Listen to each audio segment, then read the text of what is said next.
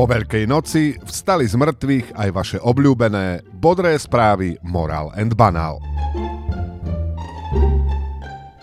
Po ústupe ťažkých bojov na tému šibanie, polievanie a jednosmerná transakčná povaha veľkonočných sviatkov sme sa mohli vrátiť do dobre známych tradičných bažín slovenskej verejnej debaty.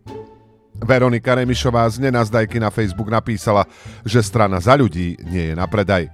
Nie je síce známe, že by stranu za ľudí chcel niekto kúpiť, ale ak ste si na túto politickú pevnosť brúsili zuby, sklapnú vám na prázdno.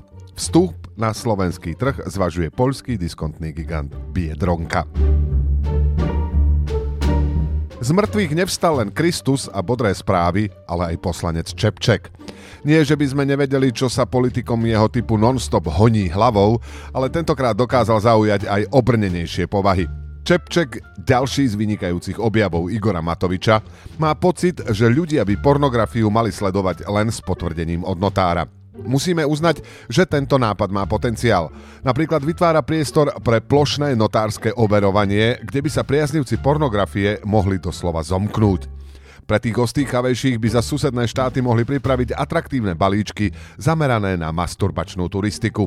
Má to však aj tienisté stránky. Tým, ktorí nemajú na notára, hrozí upadnutie do masturbačnej chudoby. Tu by sa mohla riešiť masturbačná lotéria. Sme presvedčení, že Čepčekov návrh má ešte diery a táto téma si zaslúži širšiu verejnú debatu. Okrem pornografie chce poslanec Čepček zakázať aj predaj alkoholu na miestach, kam sa dá prísť autom a zakázať médiám zverejňovať rozhovory s politikmi, ktoré im politici neschvália. Novým predsedom Rady vlády pre protidrogovú politiku sa stal tradičný favorit na každú voľnú funkciu Eduard Heger. Ministerstvo zdravotníctva opustila aj štátna tajomníčka Dunajová, Juraj Šeliga a Martin Klus stále nič. Progresívne Slovensko zrušilo manifestáciu na podporu prezidentky Zuzany Čaputovej, pretože nebolo pekné počasie. Uznávame, oveľa lepšie sa manifestuje, keď je pekne a lepšie to vyzerá aj na sociálnych sieťach. Sudca špecializovaného trestného súdu rozhodol, že guvernér NBS Peter Kažimír je vinný z podplácania. Kažimírovi nemajú zobrať televízor alebo plastové okno, ale 100 tisíc eur. Petrovi Kažimírovi ani prokurátorovi sa to nepáči a prebehne tak súdny proces.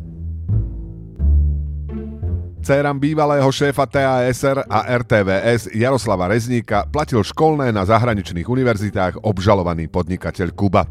Jaroslav Rezník to vysvetlil tak, že nevedel spraviť prevod, Kuba to zaplatil zo svojho účtu a on mu potom nosil peniaze v hotovosti.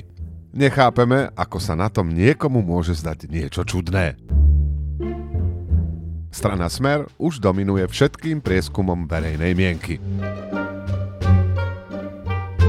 Prajeme vám úspešný týždeň a aby ste nečakali dlho u notára.